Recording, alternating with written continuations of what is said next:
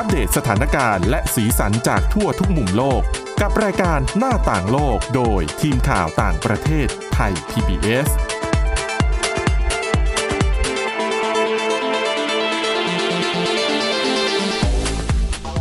สวัสดีค่ะ คุณผู้ฟังต้อนรับเข้าสู่รายการหน้าต่างโลกค่ะสำหรับวันนี้นะคะ เรามีเรื่องราวที่น่าสนใจเกี่ยวกับมาตรการโควิด -19 ในประเทศจีนนะคะ ที่ดูเหมือนว่า กำลังทำให้เกิดปัญหาหลายอย่างเลยทีเดียวนะคะสำหรับวันนี้ค่ะพบกับคุณจารุพรโอภาสรัฐ และก็ดิฉันสวรักษ์จากวิวัฒนาคุณค่ะ สวัสดีค่ะ ค่ะ คุณจารุพรคะก็ต้องอืมจีนเนี่ยค่ะน่าจะเป็นประเทศเดียวในโลกเนาะที่ตอนเนี้ยยังคงปิดประ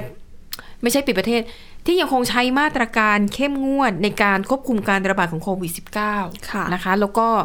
เรื่องการเดินทางเข้าจีนตอนนี้เนี่ยก็ยังยังถือว่า ยุ่งยาก เข้มงวดนิดนึงแล้วยู่ต้องค่ะกักตัวนะคะใช่แม้ว่าค่ะจะลดลงมาแล้วนะ จากเดิมเนี่ยเขาเหลือ10 14วัน ใช่ค่ะ ลดลงมาเหลือ7วัน แต่7วันก็ยังถือว่าเยอะอยู่ยังดีเยอะอยู่ใช่ค่ะ บวกกับนะคะ เออบางคนไม่ใช่สิก็คือจาก 14 วันใช่ไหมค่ะคะลดลงมาเหลือ 7 วันอืมโดยปกติก็คือ 14 วันที่ว่าเนี่ยก็ต้องไปกักตัวที่บ้านอีกใช่7วันมีกักตัวต่อที่ก็บ้านคืออีกร่วมๆเดือน แต่ตอนนี้ค่ะก็ลดลงมาเหลือ 7 วัน แล้วก็ไปกักตัวที่บ้านต่ออีกอีก3วันก็เป็นค่ะ10 วัน แต่อีกเรื่องหนึ่งที่ต้องพูดคุยกันก็คือในเรื่องของมาตรการตรวจโควิดแบบปูปูพรมของจีนค่ะตอนนี้ก็คือทำให้เกิดปัญหาขยะล้นเมืองอืมอย่างที่เราก็น่าจะคาดเดากันได้ว่า เวลามีศูนย์ศูนย์ตรวจโควิดเนี่ยค่ะโอ้โห คนหนึ่งคนตรวจหนึ่งครั้งเนี่ยอืมสร้างขยะทางการแพทย์ตั้งเท่าไหร่ โดยจีนก็เป็นอีกหนึ่งประเทศค่ะ ที่มุ่งมั่นที่จะกำจัดการติดเชื้อโควิด -19 ไม่ว่าจะเป็นการล็อกดาวน์การกักตัวนะคะ เมื่อพบผู้ติดเชื้อรายใหม่เพียงไม่กี่รายอืมรวมไปถึงการตรวจหาเชื้อแทบจะเกือบทุกวันเลย ทั้งหมดทั้งมวลนี้ก็ไม่ใช่แค่เรื่องขยะที่เยอะ ต้นทุนสูงอีกเช่นเดียวกันค่ะ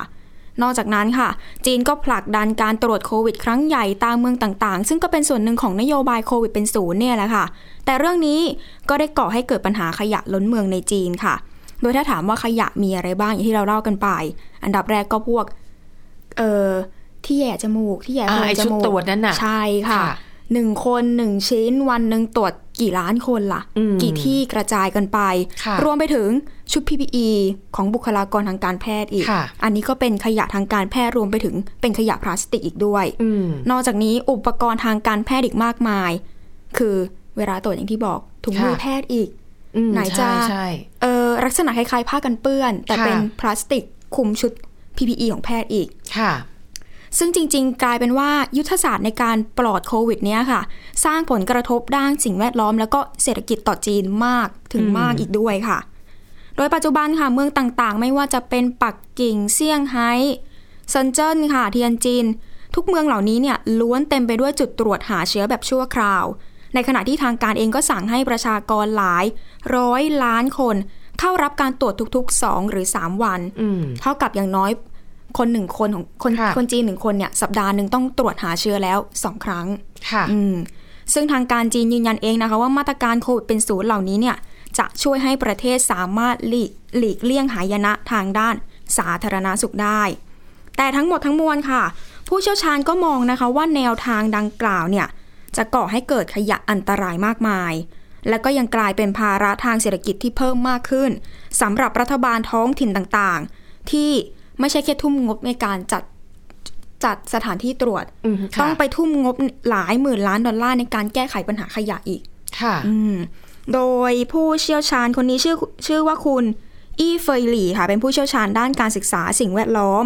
จากมหาวิทยาลัยนิวยอร์กในเซี่ยงไฮ้นะคะ เขาก็ออกมาบอกนะคะว่า ปริมาณขยะทางการแพทย์จำนวนมหาศาลเนี่ย ตอนนี้อยู่ในระดับที่แทบจะไม่เคยพบเห็นเลยในประวัติศาสตร์ของมนุษย์ และแน่นอนจะยิ่งเพิ่มมากขึ้นไปเรื่อยๆ อีกด้วยค่ะ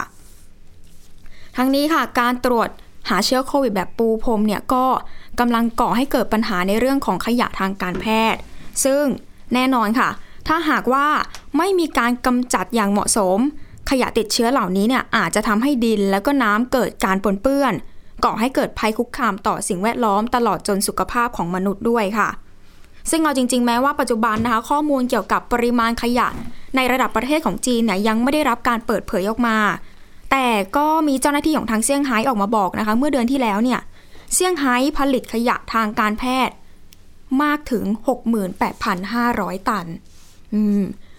โดยเฉพาะในช่วงระหว่างการล็อกดาวน์นะคะ ขออภัยค่ะ ในช่วงระหว่างการล็อกดาวน์ครั้งล่าสุด ปริมาณขยะต่อวันก็พุ่งสูงกว่าปกติไปถึง 6 เท่าเลยทีเดียวค่ะ ซึ่งภายใต้กฎข้อบังคับของจีน หน่วยงานท้องถิ่นก็จะต้องมีหน้าที่ในการคัดแยกฆ่าเชื้อ ขนส่งแล้วก็จัดเก็บของเสียที่เกี่ยวข้องกับโควิด -19 ทั้งหมด ก่อนที่จะกำจัดทิ้งในที่สุด ซึ่งส่วนมากค่ะเมืองต่างๆ ท้องถิ่นต่างๆ เนี่ยก็จะเลือกใช้วิธีการเผา แต่นักวิชาการเองก็มองว่าวิธีการดังกล่าวเนี่ยอาจจะสร้างภาระหนักสำหรับเมืองชนบทได้ ซึ่งวิธีการเผาเองเนี่ยก็ถือว่าอาจจะทำให้จีนที่ตอนนี้เรียกได้ว่า วางบทบาทของประเทศในฐานะผู้นำด้านสิ่งแวดล้อม ในการกำจัดมลภาวะทางอากาศแล้วก็ทางน้ำเนี่ยรวมไปถึงกำหนดเป้าหมายในการทำให้เศรษฐกิจของประเทศมีความเป็นกลางทางคาร์บอน ภายในปี 2060 อาจจะดูไม่ค่อยสำเร็จรุล่วงได้ง่ายนักนะคะ เพราะว่าถ้าเกิดว่าเผา โอ้โห วันวันๆหนึ่งกี่ล้านชุดอืมกี่ใช่สถานค่ะที่ถ้าเกิดเอาไปเผากันก็สุดท้ายก็ก่อให้เกิดคาร์บอนอยู่ดี โดยนักวิชาการก็บอกนะคะว่า ไม่แน่ใจเหมือนกันว่าในเมืองชนบทเนี่ยจะมีศักยภาพในการจัดการกับปริมาณขยะทางการแพทย์ที่เพิ่มขึ้นมากอย่างนี้หรือไม่ รวมไปถึงค่ะ ปริมาณขยะที่เพิ่มมากขึ้น อาจจะทำให้รัฐบาลท้องถิ่นบางแห่งเนี่ยมีการดำเนินการอย่างไม่เหมาะสม หรือเพียงแค่ทิ้งขยะเหล่านั้นลงในหลุมฝังกลบชั่วคราว อืมค่ะ อืมถ้าสุดท้ายไปจบที่หลุมฝังกลบ แน่นอนปนเปื้อนไปกับดินอืมสุดท้ายก็ต้องกลับมาหามนุษย์เราอยู่ดีค่ะ ค่ะ แต่ทางกระทรวงสาธารณสุขของจีนก็ระบุนะคะว่าจีนเองเนี่ยก็มีมาตรการเฉพาะเหมือนกันสำหรับการจัดการกับขยะทางการแพทย์ ซึ่งเป็นส่วนหนึ่งของมาตรการโควิด -19 ในระดับประเทศค่ะ เอาง่ายๆเลยก็ไม่ใช่แค่ จัดสถานที่ตรวจอย่างเดียวก็มีแผนรองรับกับขยะทางการแพทย์เหล่านี้เหมือนกันอืมอืมโดยที่ผ่านมาก็มีอีกเรื่องหนึ่งที่ก็น่าเป็นห่วงในเรื่องของงบประมาณค่ะ อันแรกก็คือเป็นงบประมาณในการจัดตั้งศูนย์ตรวจ โดยที่ผ่านมาเนี่ยกรุงปักกิ่งนะคะ จัดตั้งศูนย์ตรวจโควิดใกล้บ้าน ที่สามารถเดินไปตรวจหาเชื้อได้ในเวลา 15 นาที แล้วก็มีการคาดหวังนะคะว่ารัฐบาลท้องถิ่นอื่นๆเนี่ยจะดำเนินมาตรการตาม แต่ว่ามาตรการเหล่านี้ค่ะ ก็มาพร้อมกับต้นทุนที่สูงมากเช่นเดียวกันในแต่ละจุดตรวจ อีกเรื่องหนึ่งก็เป็นในเรื่องของงบประมาณในของการกำจัดขยะอย่างที่เราบอก ก็เป็นทางด้านของคุณอีเฟลีนั่นแหละค่ะจากมหาวิทยาลัยนิวยอร์กก็บอกนะคะว่า ผลพวงต่อเศรษฐกิจจากโครงการนี้เนี่ยมีความท้าทายมาก เพราะว่ารัฐบาลเองเนี่ยก็ไม่อยากลงทุนในโครงสร้างพื้นฐานถาวร เพื่อจัดการกับขยะทางการแพทย์ที่พุ่งสูงในระยะสั้นเหล่านี้อย่างแน่นอน อีกท่านหนึ่ง เป็นคุณจินดงยันค่ะ อาจารย์ด้านวิทยาศาสตร์ชีวการแพทย์ จากมหาวิทยาลัย Hong Kong University ก็มองนะคะว่า มาตรการ ตรวจโควิด แบบปูพรมของจีนเนี่ยพูดเลยว่า ไร้ประสิทธิภาพอืมแล้วก็มีต้นทุนสูงอย่างมาก ซึ่งจะทำให้รัฐบาลเนี่ยขาดงบในการนำไปลงทุนด้านสาธารณสุขที่จำเป็นมากกว่านี้ค่ะ ค่ะอืมก็พอเป็นไอชุดตรวจโควิด -19 เนี่ย ก็ถือว่าเป็นขยะ แบบติดเชื้อนะคะใช่ค่ะการจัดการเนี่ยก็จะแตกต่างจากขยะทั่ว ๆ ไป ถูกต้องค่ะ นั่นเป็นแค่ส่วนหนึ่งของปัญหาที่เกิดขึ้นจากการที่รัฐบาลจีนนั้นยังคง ยึดถือการใช้นโยบายซีโร่โควิดใช่ค่ะ หรือว่าลดการติดเชื้อให้เหลือศูนย์นะคะอะเรื่องของขยะติดเชื้อ นั่นก็อีกเรื่องหนึ่งแต่ปัญหาที่ทำให้ชาวจีนรู้สึกไม่ค่อยสบายใจก็คือความไม่แน่นอนในอนาคต นะคะอืมค่ะเพราะว่ามาตรการในจีนเนี่ยต้องบอกว่าเข้มจริง ๆ เดี๋ยวเผื่อคุณผู้ฟังนึกภาพไม่ออกนะ ยกตัวอย่างค่ะ แค่ตัวอย่างเดียวนะคะอย่างเดียวนะอ่าฮะเขาบอกว่าอะอย่างเมื่อเดือนมิถุนายนที่ผ่านมาค่ะค่ะ ก็มีรถไฟความเร็วสูงเนี่ยเขาก็จะเดินทางจากเซี่ยงไฮ้ไปที่กรุงปักกิ่งนะคะค่ะก็แน่นอนทุกคนก็ต้องวางแผนไปแล้วว่าอะเดินทาง วันนี้ไปถึงเวลานี้แล้วก็จะเขาก็ต้องมีธุระปะปังอะไรที่เขาจะต้องทำกันอยู่แล้วใช่ไหมคะค่ะ แต่ปรากฏว่ารถไฟขบวนนี้ค่ะ เดินทางไปได้แค่ครึ่งทาง ก็จะมีเจ้าหน้าที่ของทางการสวมชุด PPE ขึ้นมา แล้วก็บอกให้ผู้โดยสารทราบว่า รถไฟไปต่อไม่ได้แล้วนะอ้าวทุกคนต้องลงจากรถไฟทำไมล่ะคะ เหตุผลเพราะว่าพบว่ามีผู้โดยสารคนหนึ่งนะคะ บนขบวนรถไฟนี้ค่ะ เชื่อมโยงกับการระบาดของโควิด -19 ในคนในการระบาดกลุ่มของคลัสเตอร์หนึ่งนะคะโอ้ซึ่งอันนี้เนี่ยเป็นสิ่งที่คือชาวจีนเนี่ยรับสภาพมาสองปีแล้วอืมนะคะค่ะแต่เขาบอกว่าตอนนี้เนี่ยผ่านไปสองปีกว่า ชาวจีนจำนวนมากเริ่มรู้สึกว่าทนไม่ไหวแล้วเอื่อมระอา มองว่ามันเป็นมาตรการที่เข้มงวดเกินไปนะคะพอมาเหตุการณ์นี้เกิดขึ้นบนรถไฟค่ะ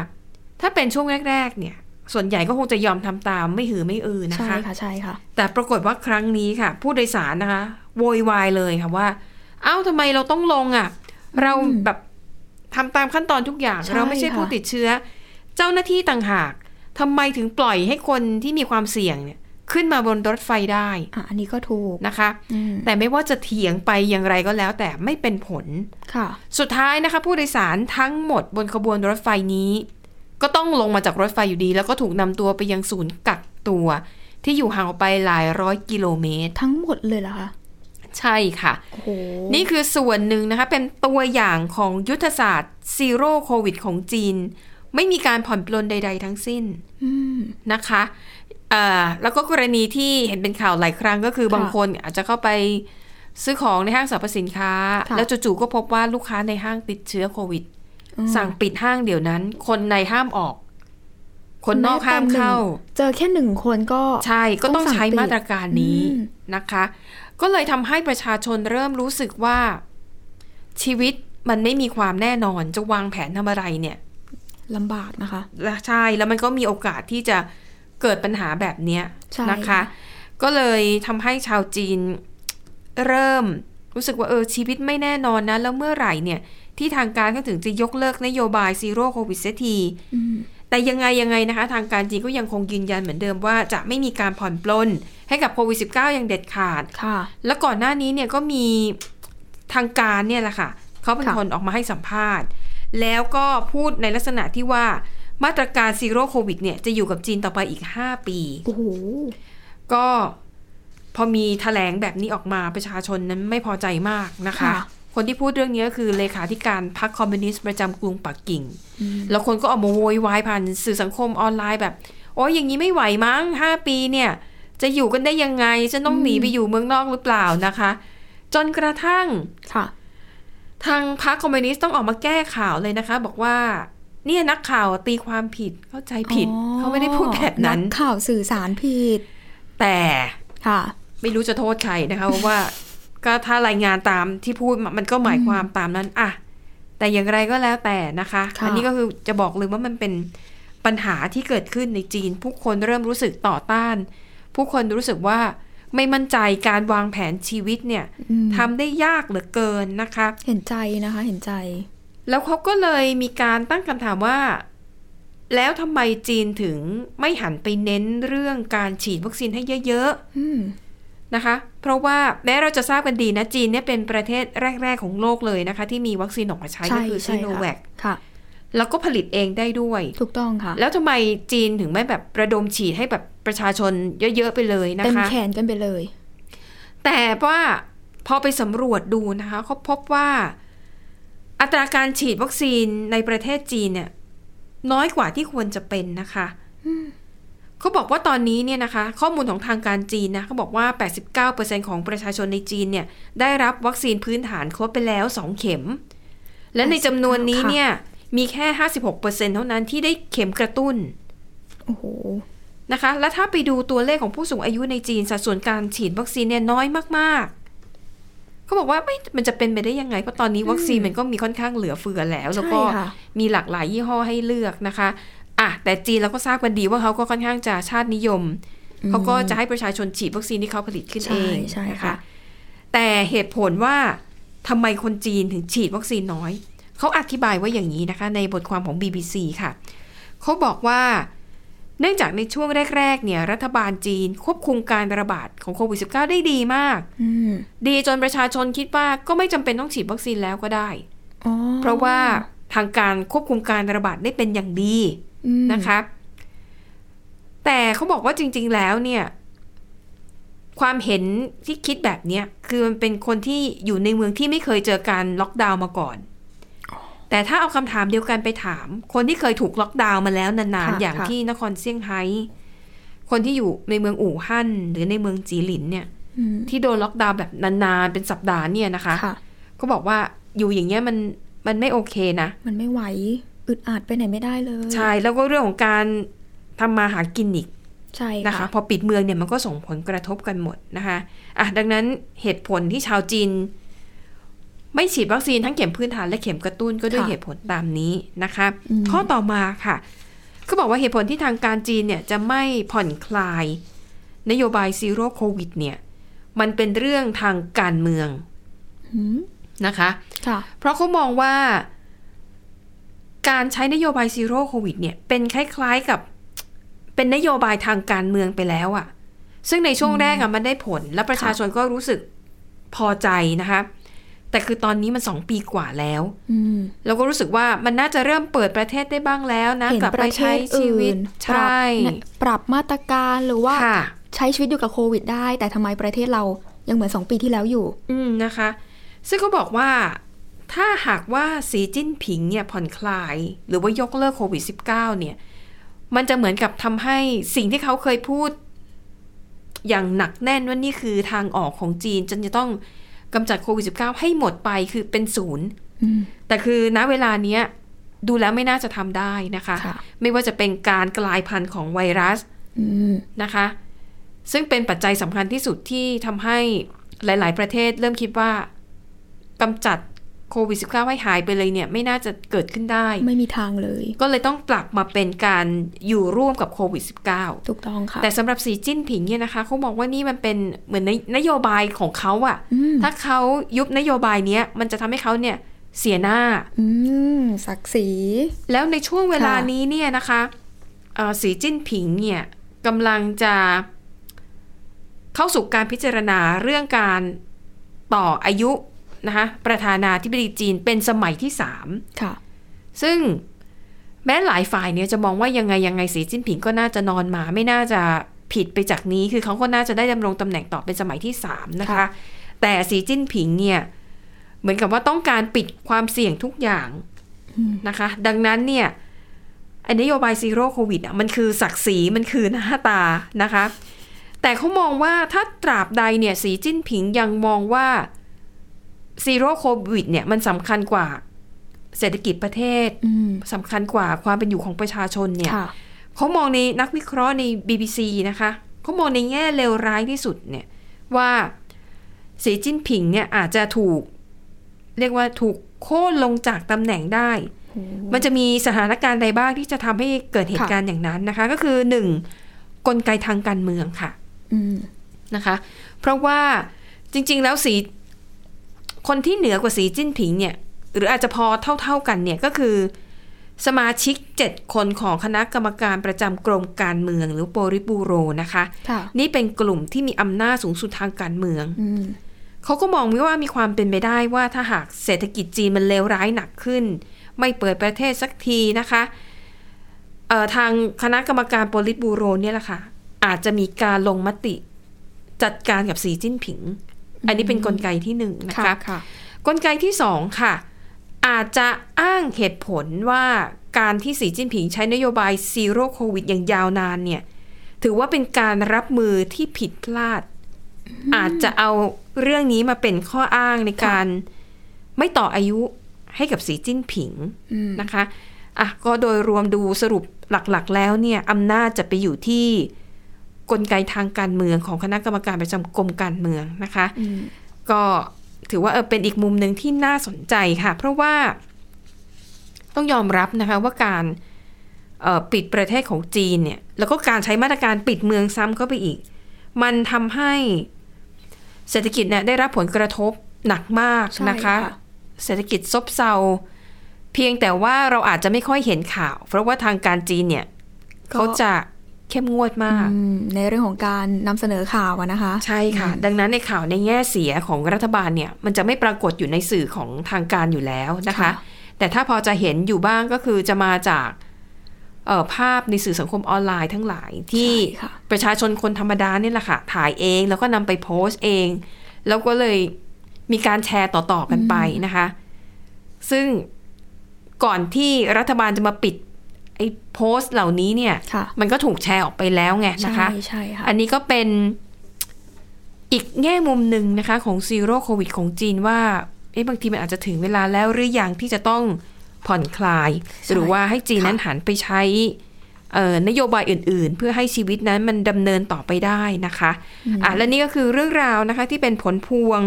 จากมาตรการควบคุมการระบาดอย่างเข้มข้นในประเทศจีนค่ะ อะปิดท้ายวันนี้นะคะ ไปดูอีกเรื่องหนึ่งนะคะ เป็นเรื่องน่าสนใจเช่นเดียวกันค่ะค่ะ เป็นเรื่องของชาวประมงที่ประเทศเคนยานะคะ ปกติเนี่ยเวลาชาวประมงออกเรือเขาก็มักจะใช้น้ำมัน เป็นเชื้อเพลิงสำหรับเครื่องยนต์ ถูกต้อง แต่ค่ะที่เคนยาเนี่ยเขาเปลี่ยนมาใช้ไฟฟ้าใช่ไหมคะ คุณจารุพร ใช่ค่ะ ก็คือเป็นผลพวงมาจากในเรื่องของปัญหาราคาค่าน้ำมันแพงที่พุ่งสูงขึ้นในหลายๆประเทศค่ะนั่นแหละค่ะ เคนยาเองก็ประสบปัญหานี้เช่นเดียวกัน แต่ปกติถ้านึกถึงน้ำมันกันคนก็จะบอกว่า เอ้า มันก็ต้องกระทบแค่คนมีรถใช้หรือเปล่า แต่อันนี้ไม่ใช่ค่ะ กระทบไปถึงชาวประมงด้วยเช่นเดียวกันค่ะ เพราะว่าชาวประมงสมัยนี้คงไม่ได้ใช้พายพายเรือกันอยู่แล้วค่ะทำประมงเป็นอาชีพก็ต้องใช้เรือที่ติดเครื่องยนต์ค่ะ ซึ่งเรือเหล่านี้ค่ะก็แน่นอนกินน้ำมัน กินตั้งเท่าไหร่ก็ว่ากันไป โดยในแต่ละวันค่ะ มีเรือประมงอย่างน้อย 30,000 กว่าลำเลย ที่คอยหาปลาในทะเลสาบวิกตอเรียในทวีปแอฟริกาค่ะ ซึ่งมีพรมแดนติดกับ 3 ประเทศก็จะได้แก่ เคนยาค่ะ แทนซาเนียแล้วก็ยูกันดา